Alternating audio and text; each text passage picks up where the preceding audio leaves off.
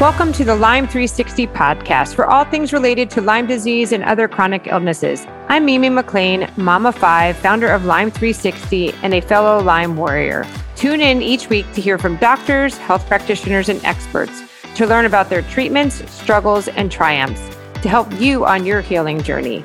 I'm here to heal with you. Welcome back to Lyme 360. This is your host, Mimi McLean, and today we have on Meghan O'Rourke, and she's a Lyme warrior that recently published a book, The Invisible Kingdom Reimagining Chronic Illness.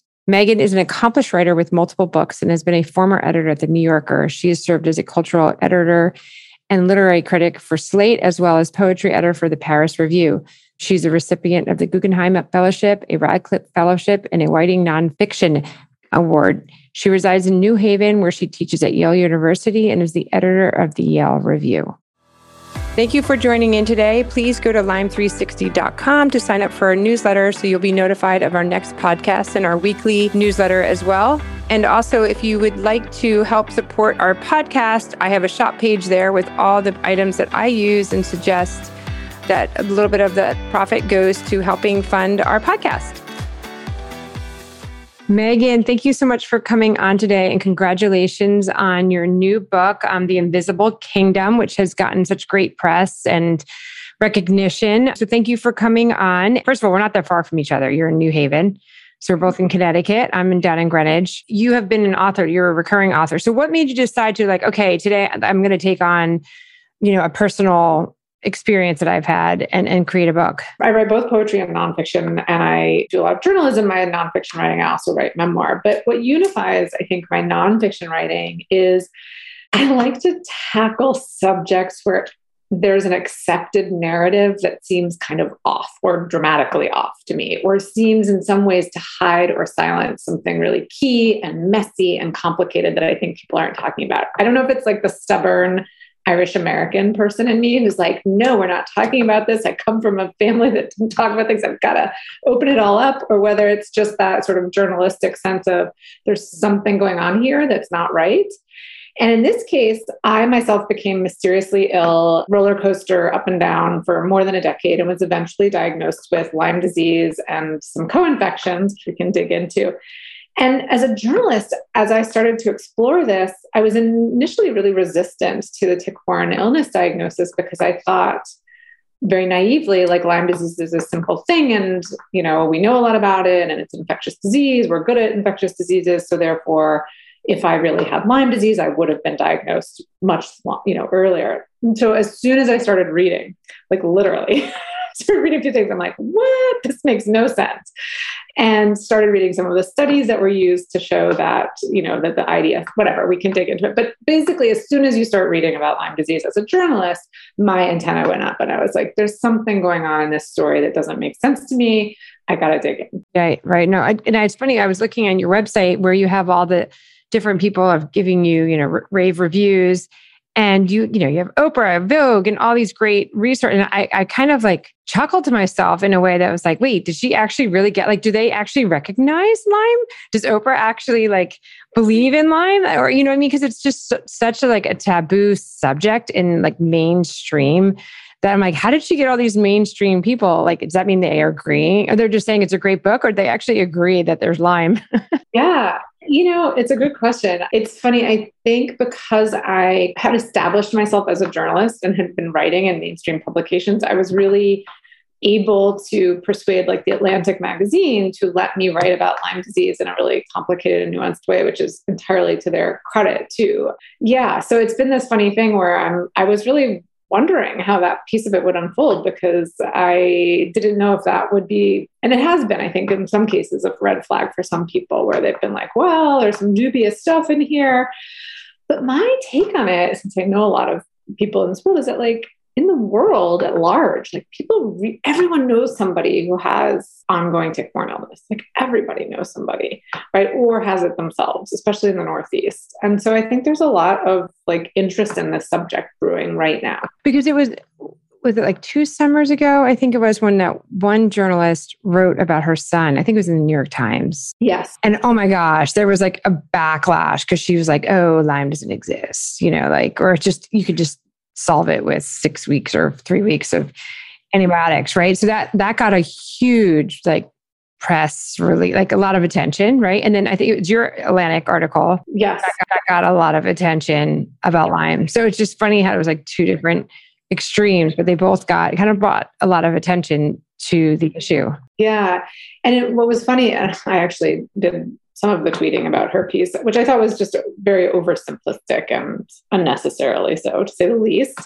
There was also that piece in, the, in New York Magazine, I think it was, that portrayed people with chronic Lyme as being incredibly credulous and kind of unable to make distinction, you know, kind of basic distinctions about reality.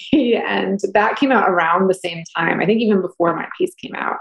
Yeah, I remember feeling really nervous writing the Atlantic piece. I'm happy to talk about that more, but you know, that was a really reported piece. Like I talked to tons of people for it, including Allen Steere and the IDSA. And I just, especially after that New York piece came out, I was really living in terror that this you know article will come out where i'm saying look i have these complicated symptoms that i think are basically long-term tick-borne illness and i don't have a clear-cut cdc test and i'm telling you why i think this is all credible I, yeah i was living like really i was quite nervous well, because it's like the opposite. Like I know when the first article came out with the New York Times, like I, even though I had my podcast or I just started my podcast, or maybe I hadn't even yet, maybe I hadn't even started yet and that might have been the, the, inspiration because I was mad that she said that. And I was like, wait, like, so you're saying I'm making this up. And that's when I finally was like, I'm going to go vocal about like what I've been through. And I took a video of my before and after, like how I couldn't walk.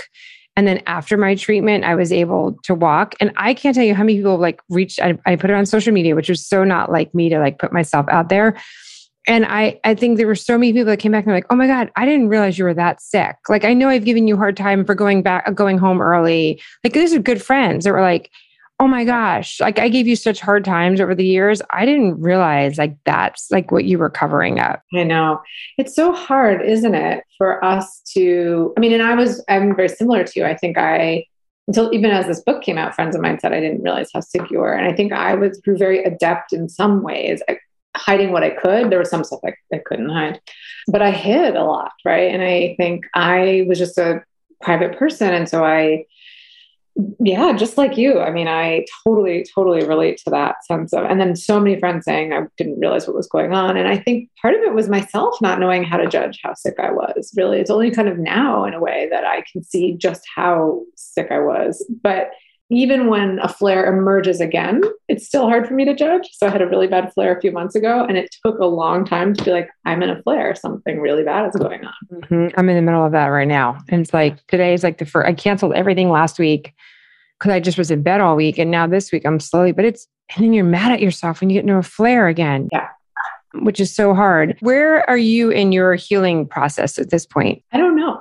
I know, right? Well, today, I don't know about tomorrow. That's a really honest answer, which I can tell you is I don't know. That said, I don't know when I got sick. I am pretty confident. I now actually have a very clear cut Bartonella positive test. So I've, you know, so I don't know exactly. I don't know if I got sick as a kid. You know, I grew up camping in New England. Um, my mom would pull ticks off us. I mean, this was like we'd go outside all day and we'd come in and we'd sit with my mom and she would pull them off with tweezers and put the ticks and burn them up in the candle. So I don't know if I got you know a tick-borne illness when I was a kid and it's been part of my life forever, or whether I got it in my early 20s, which is right when the neurological symptoms started, which are pretty distinctively tick-borne illness, my, I think and certainly for me. But it took another decade or so until I was in my mid 30s to get any antibiotic treatment or to even get a diagnosis of tick-borne illness. So let's say it's 2022 now. I started treatment for Lyme disease in 2014 and pretty immediately went from at that point being bedridden. So by the time I got the diagnosis, I was really at just a tremendous low point. I had been on steroids that had made me much sicker and I was having trouble speaking coherently. I was having trouble staying awake and I couldn't read. I could no longer exercise. I was fainting and cutting my head and cutting my arms and just bruises all over. And I start, you know, I did three weeks of doxycycline and went from being like that to being able to run. Wow. Yeah. Not like feeling 100%, but like went, you know, I could like run a half a mile right. I was like it was it was so dramatic. It was like just startling to everyone who was like my husband and my mother-in-law people my brothers who really knew how sick i was. But it took many more months and a lot of other kinds of drugs and anti-malaria drugs lots of supplements and changing my diet. I had done a lot before i started the antibiotics. I think set me up to benefit from them but yeah, it took another year of lots of antibiotics to get to another level of feeling like pretty clear headed. And since then, I've been on and off antibiotics. I was pregnant, and so I was on antibiotics for a lot of my pregnancies just out of an abundance of caution. And then I had a really bad relapse when my first son was 10 months old, and I went on herbs and antibiotics and got much better, got pregnant again and then did some herbs I'd never done and kind of went into remission for about four years until this fall. And since the fall, I've been actually pretty symptomatic again, but I'm at like 70% where I was at like 20%. So pretty symptomatic now is like I might have a really bad day. Definitely having neurological stuff, but like fundamentally, my brain is working. I'm fundamentally energetic. I basically feel like a semi functioning person. yeah. Yeah, which is so hard being a mom and working, you know, keeping it all together. Did you figure out what what's what's for me it's mold, what I eat, yeah, and stress that triggers it. For me, you know, mold is an unex- relatively unexplored piece for me. I suspect it played a role in the past. For me, it's food for 100%. Like there's just can't eat gluten, can't eat certain foods. Viruses, like getting any kind of sickness from my kids just knocks me down stress. Absolutely. And I am a huge failure when it comes to managing stress. Like I like to be busy. I like to, I don't know. I just, I, I have a hard time turning off. Right. Um, and I think also after all those years, I really missed like a decade of my life. I'm like hungry to live. So I definitely take on a little too much. Not getting enough vitamin D is a huge one for me. Like I do great in the summer and terrible in the winter. And I think it's that combination of vitamin D and viruses. But yeah, I'm sure there's pieces I don't even understand yet. I know. I think that's a big piece because when I relapsed, I went back to my doctor and she's like, I think you were exposed to mold again. But I also got COVID around Christmas. And I think that kind of set me back having like the virus, like you were talking about. From your research and from writing, you know, the book and from the writing the article, do you have any inkling? And I don't, I don't think there is not a right answer, but I just would love your opinion as to why you think Lyme is not more recognized by mainstream healthcare, insurance in general, you know? It is one of the most mysterious things I have ever encountered as a journalist. I have written on complicated and controversial topics. I have never encountered a topic where the more I dig, the more I still don't fully understand what is going on and why some people are behaving the way they behave. What I can say is I met the most resistance that I've ever met from certain quarters. You can guess what they were, but there were threats. You know, I was emailed, my fact checker was threatened. I was threatened by writing about tick borne illness as something that might extend past an initial course of antibiotics. I was told that I was an anti-vaxxer like Jenny McCarthy and peddling, you know, nonsense. And, and because I was quoting in particular credited scientists like Monica Embers and Brian Fallon. Like this was there was just a full court press of like you should not be you the Atlantic should not be publishing this. You the writer are irresponsible. So that was very intense. So I certainly think that is a big factor. There are people who are really antagonistic who are really clinging to and trying to ensure that mainstream publications, I think I can say this, are not publishing a story that deviates from the line is pretty tidy. Most people get it, get recovered, and you know, maybe a few people have some immune symptoms in an ongoing way, right? So the question is why. The question is why are those people? Is it ego? Is it whatnot?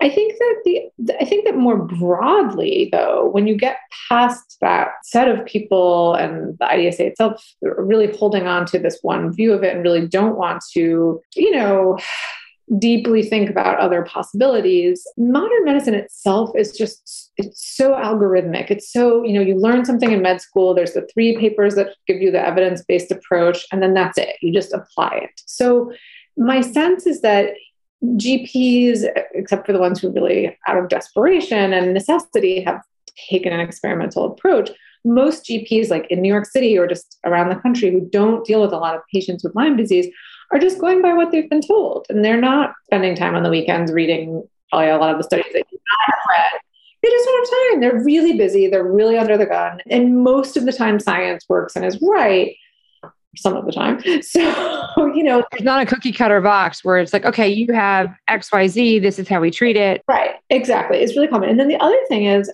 and this is where I wonder if some shifting will happen, you know, modern medicine is really based on this idea that pathogens in particular affect us all in pretty similar ways and can be treated in pretty similar and reductive ways, right? This is the germ theory. It comes around in the 19th century and it's kind of literally there in Robert Koch's postulates, where he's like, one of the ways we know something is a path- caused by a pathogen is it like behaves similarly in different bodies. Now, I think what's happening with COVID is that we are seeing very vividly dramatized before our eyes that this pathogen does not behave the same way in different bodies and it's leaving some people really sick. So, as much as there's some debate around that, I think a lot of people are accepting that reality that at least some portion of the population is sick after getting COVID in a way that when that happened with Lyme, it was much less clear to people that Lyme was the trigger, right? And there wasn't this national, all of a sudden, I mean, there was, but it was not as it wasn't a pandemic in the same way. Yeah, it's it's frustrating. Like for us, I think looking at like these long haulers being accepted, you know, like how they're like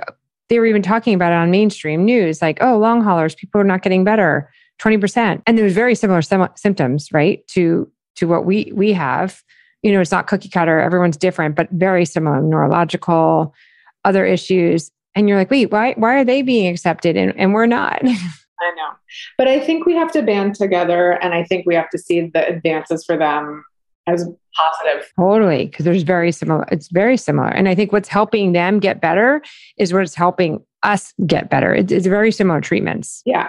Yeah. And, you know, from my perspective too, I'm like, the fewer people suffering, the better. You know, yes, I, I find it mystifying that Lyme is still so stigmatized, but it's interesting in my reporting because I'm writing another piece actually about long COVID, but it's really about long COVID and how it may end up spilling out, having effects on all these other conditions that have been so long ignored in frustrating ways, like ME/CFS or chronic.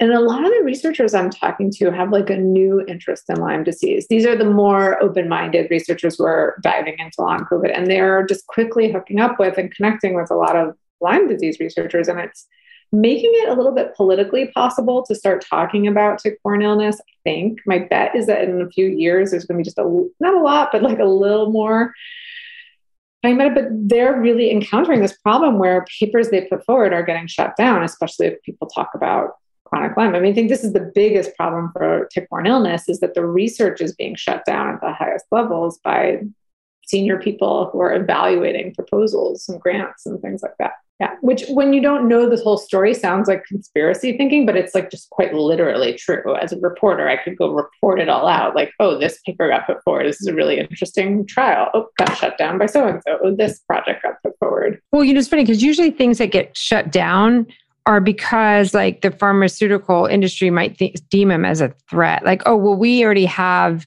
this way of healing something, you know, that we have this protocol and that is going to kind of make that protocol go away.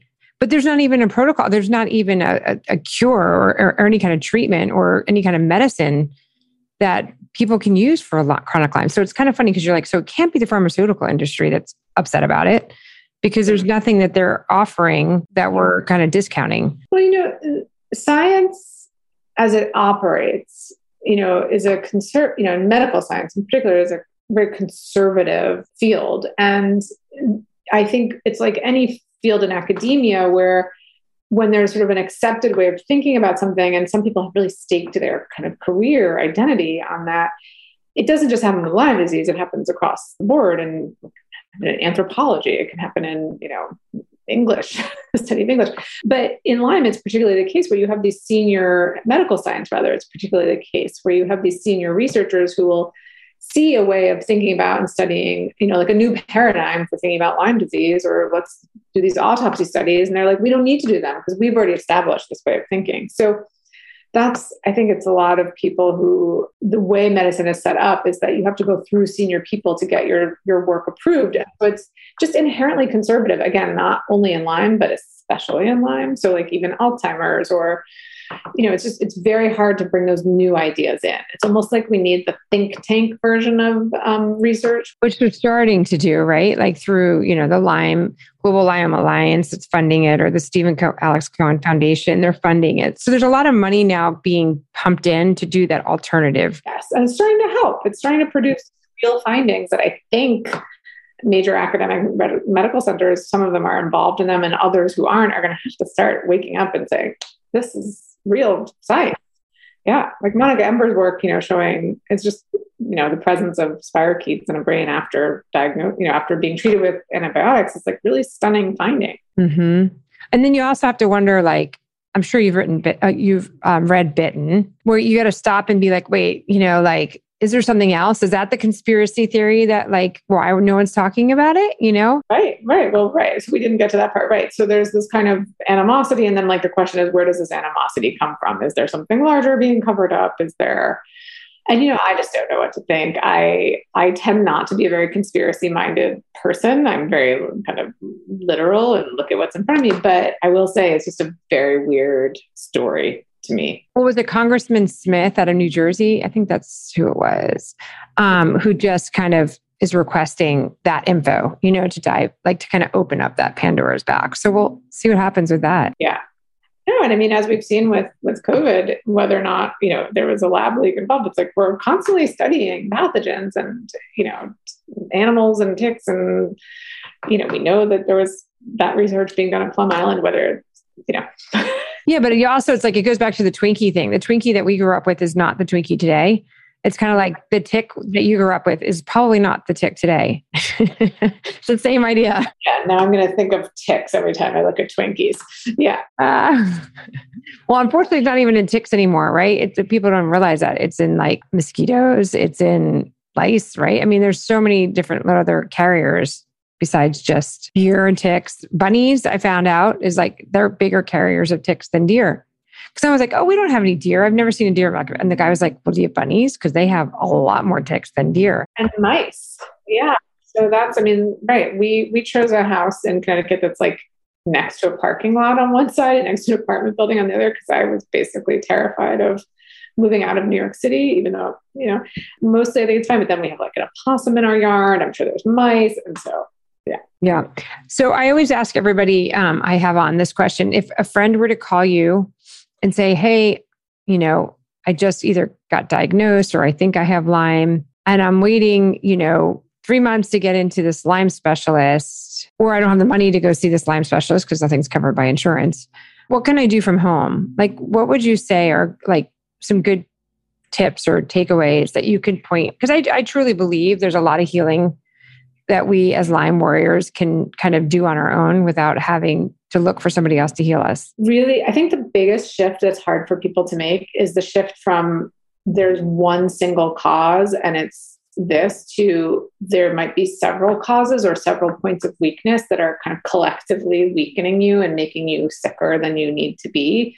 So in my case, I probably have celiac disease. So that was going on and I didn't realize it. So I think the number one thing is you don't have to spend any money on going to bed early, right? Like we can all go to bed and get a good night's sleep. And in my case, I used to sleep a reasonable amount, but I always slept from like 12 or 1 a.m. till 9 or 10, you know, to like between seven and nine, let's say.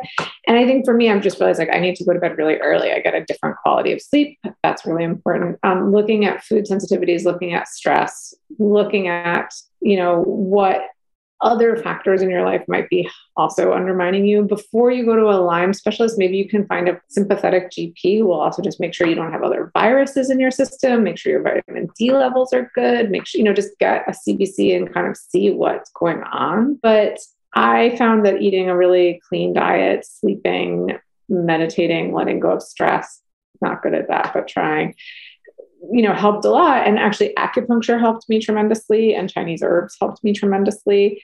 And before I knew I had Lyme disease, there were these periods where I would get better for like three to five months, usually again in the summer.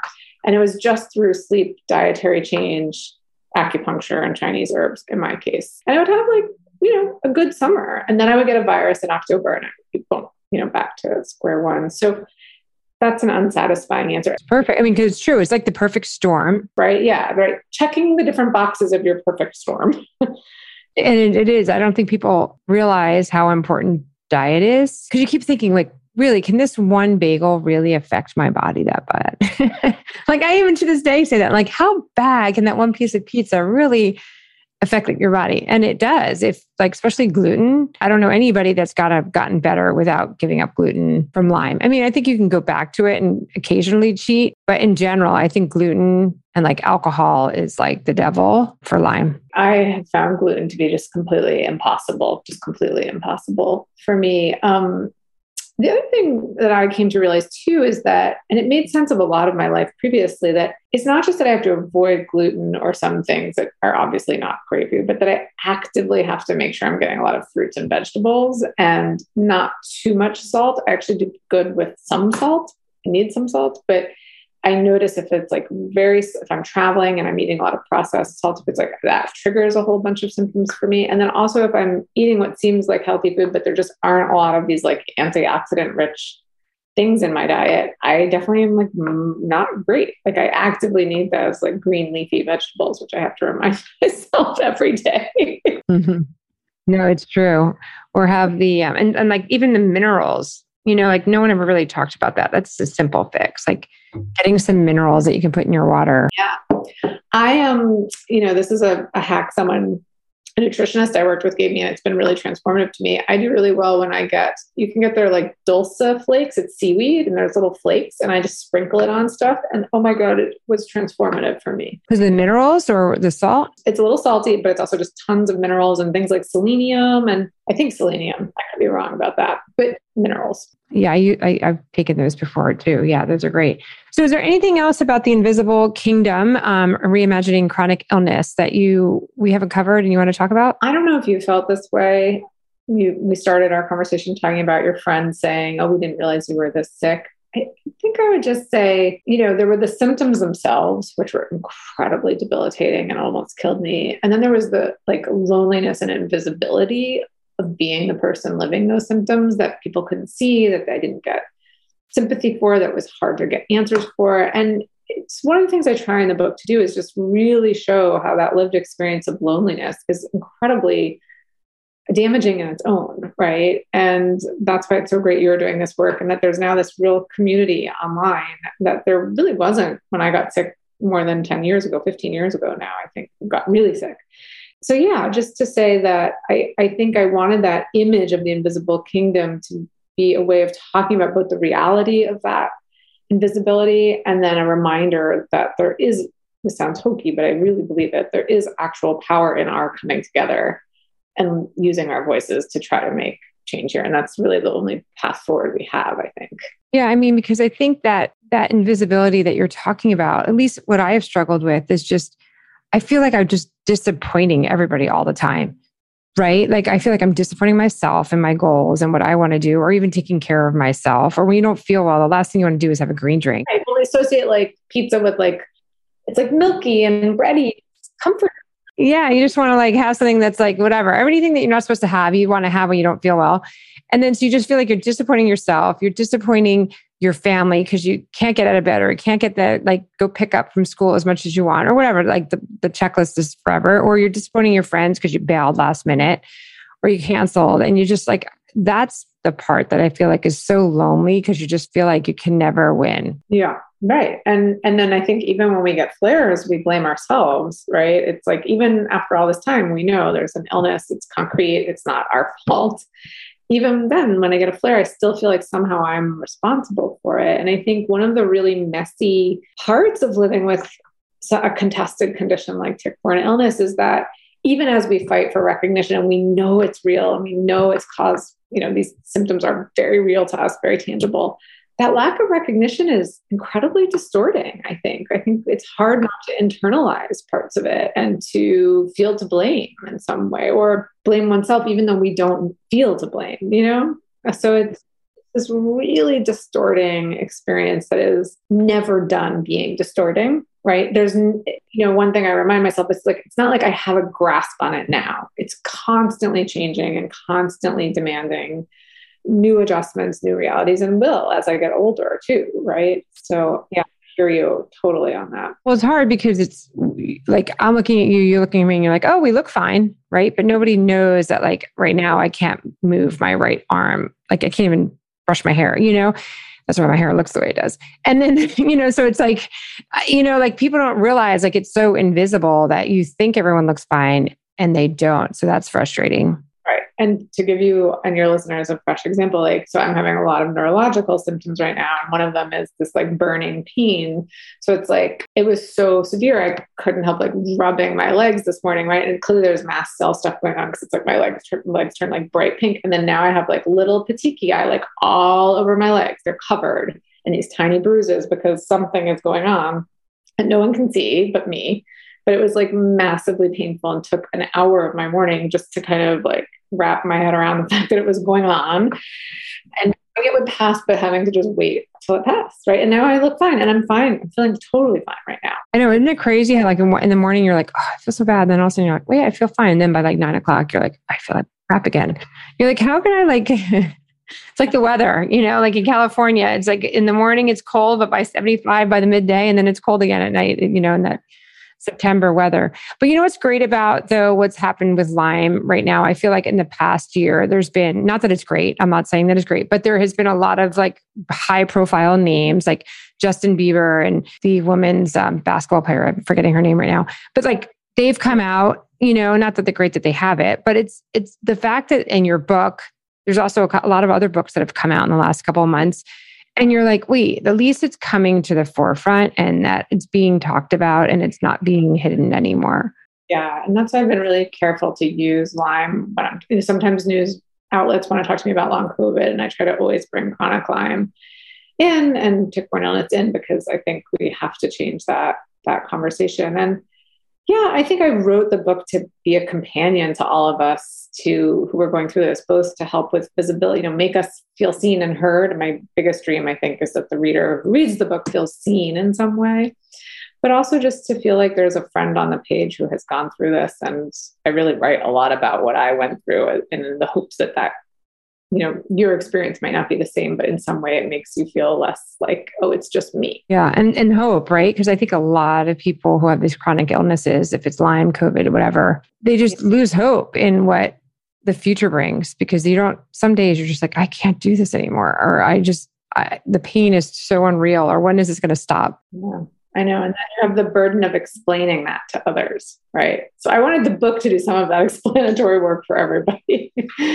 Mm-hmm, mm-hmm. Well, Meghan, this has been amazing. Congratulations on your book. So, for anybody who's listening, you also have a great website, which is meghanorourke.com. I'll have the link um, also in the show notes so that they can go right to it or they can buy it on Amazon. I'll also have the link to the book on, on the page as well. So they can go directly there. And you're both on Twitter and Instagram as well. Yeah, I am. And thank you so much for having me. This was great. Thank you.